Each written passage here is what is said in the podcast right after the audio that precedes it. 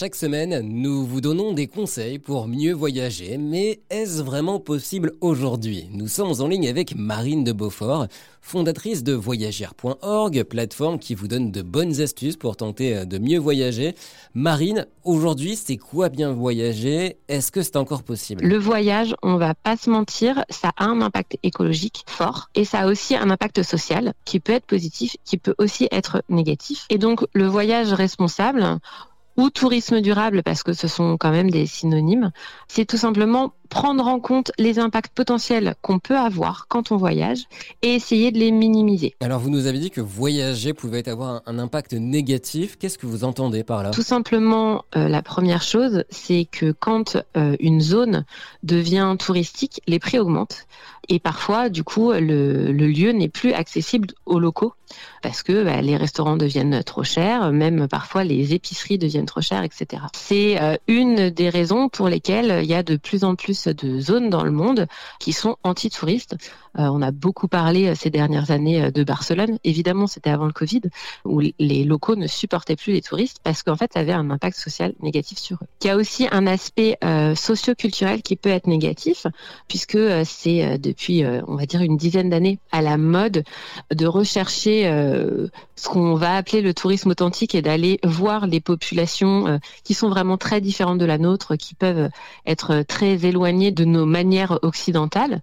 Euh, sauf que le fait d'aller à leur rencontre bah, a un impact sur leur propre culture et cet impact n'est pas forcément positif. Bon, ça fait un petit peu peur tout ça, Marine. Sur RZN Radio, on préfère être positif. Du coup, on va continuer tout de même à voyager ensemble puisque le tourisme est quand même indispensable hein, pour certaines régions, certains pays. Ça a donc aussi un impact positif, faut le dire.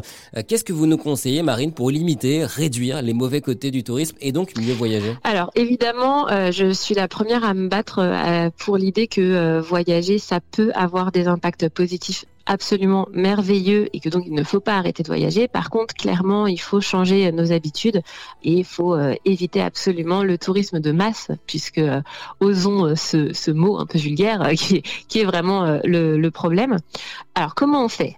La première euh, règle absolue, entre guillemets, c'est euh, de vraiment se renseigner sur la destination où on va partir, parce que bah, chaque lieu, chaque destination va avoir euh, ses problématiques particulières, que ce soit en matière environnementale ou en matière sociale. Et donc bien se renseigner permet de mettre en place le nécessaire pour réduire les impacts. Ensuite, ça va être la raison pour laquelle j'ai créé Voyagir, c'est-à-dire bien choisir ses établissements. Alors ça ne veut pas forcément dire tout prévoir à la minute près dans, son planning pour savoir, bah voilà, tel jour je vais rester trois jours dans cet hébergement, on va faire telle chose, telle chose, telle chose.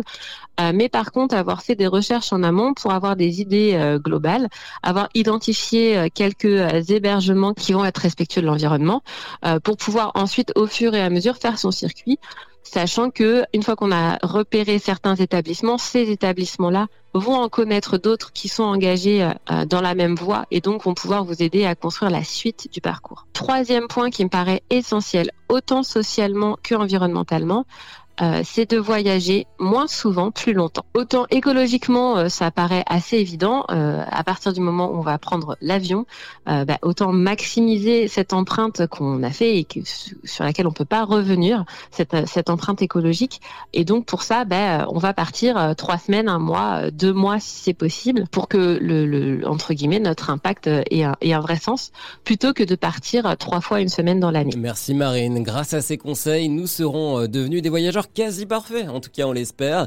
En plus de ces conseils, n'hésitez pas également à écouter RZN Radio ou à retrouver nos podcasts écotourisme sur rzn.fr. Ça vous a plu? Vous en voulez encore?